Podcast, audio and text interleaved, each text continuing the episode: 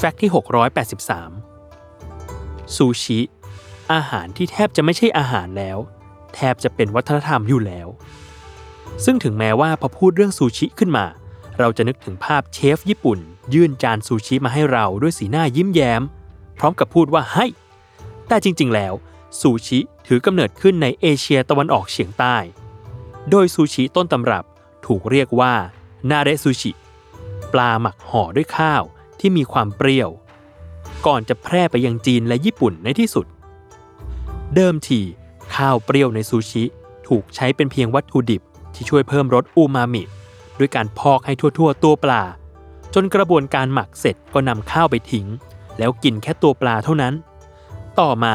ซูชิเริ่มถูกนำมากินเป็นฟาสต์ฟู้ดราคาถูก ที่คนยังนิยมเอาไปกินในโรงหนังแทนป๊อปคอร์นอีกด้วย ปัจจุบัน ซูชิถูกนำมาทานคู่กับวาซาบิ ซึ่งวาซาบิที่เรากินนั้น มันเป็นของเก๊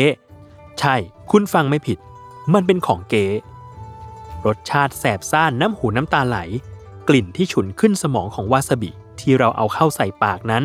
เป็นรสชาติของ horse radish และมัสตาร์ดที่นำมาแต่งสีสังเคราะห์อีกทีหนึ่ง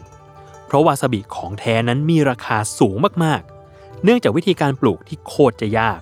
มีเพียงแค่ร้านอาหารหรูๆหรือโรงแรมแพงๆ ที่ใช้วาซาบิแท้ ซึ่งนับเป็นสัดส่วนแล้วประมาณ 5%ของร้านซูชิกว่า 60,000 ล้านทั่วโลกเลยทีเดียว นอกจากวาซาบิแล้ว สาหร่ายโนริที่นิยมนำมาห่อซูชินั้น สมัยก่อนถูกขุดขึ้นมาจากขาของท่าเรือที่เป็นไม้ หรือขูดจากใต้ท้องเรืออืมนำมาบีบเป็นแผ่นเป็นแบนๆแล้วนำไปตากให้แห้ง ก่อนที่จะนำมาห่อข้าวซูชิ แต่ไม่ต้องกังวลไป เพราะตอนนี้สาหร่ายโนริมีการทำฟาร์มกันอย่างจริงจัง ไม่ต้องไปนั่งขูดเรืออีกต่อไปแล้ว ซูชินั้นถูกพัฒนาสูตรเรื่อยมากว่า 400 ปี จนมีมากถึง 8 ชนิด สารพัดหน้าที่ให้พูดก็คงไม่หมด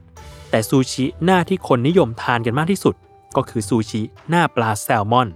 ตามมาด้วยหน้าปลาทูน่าและเมนไท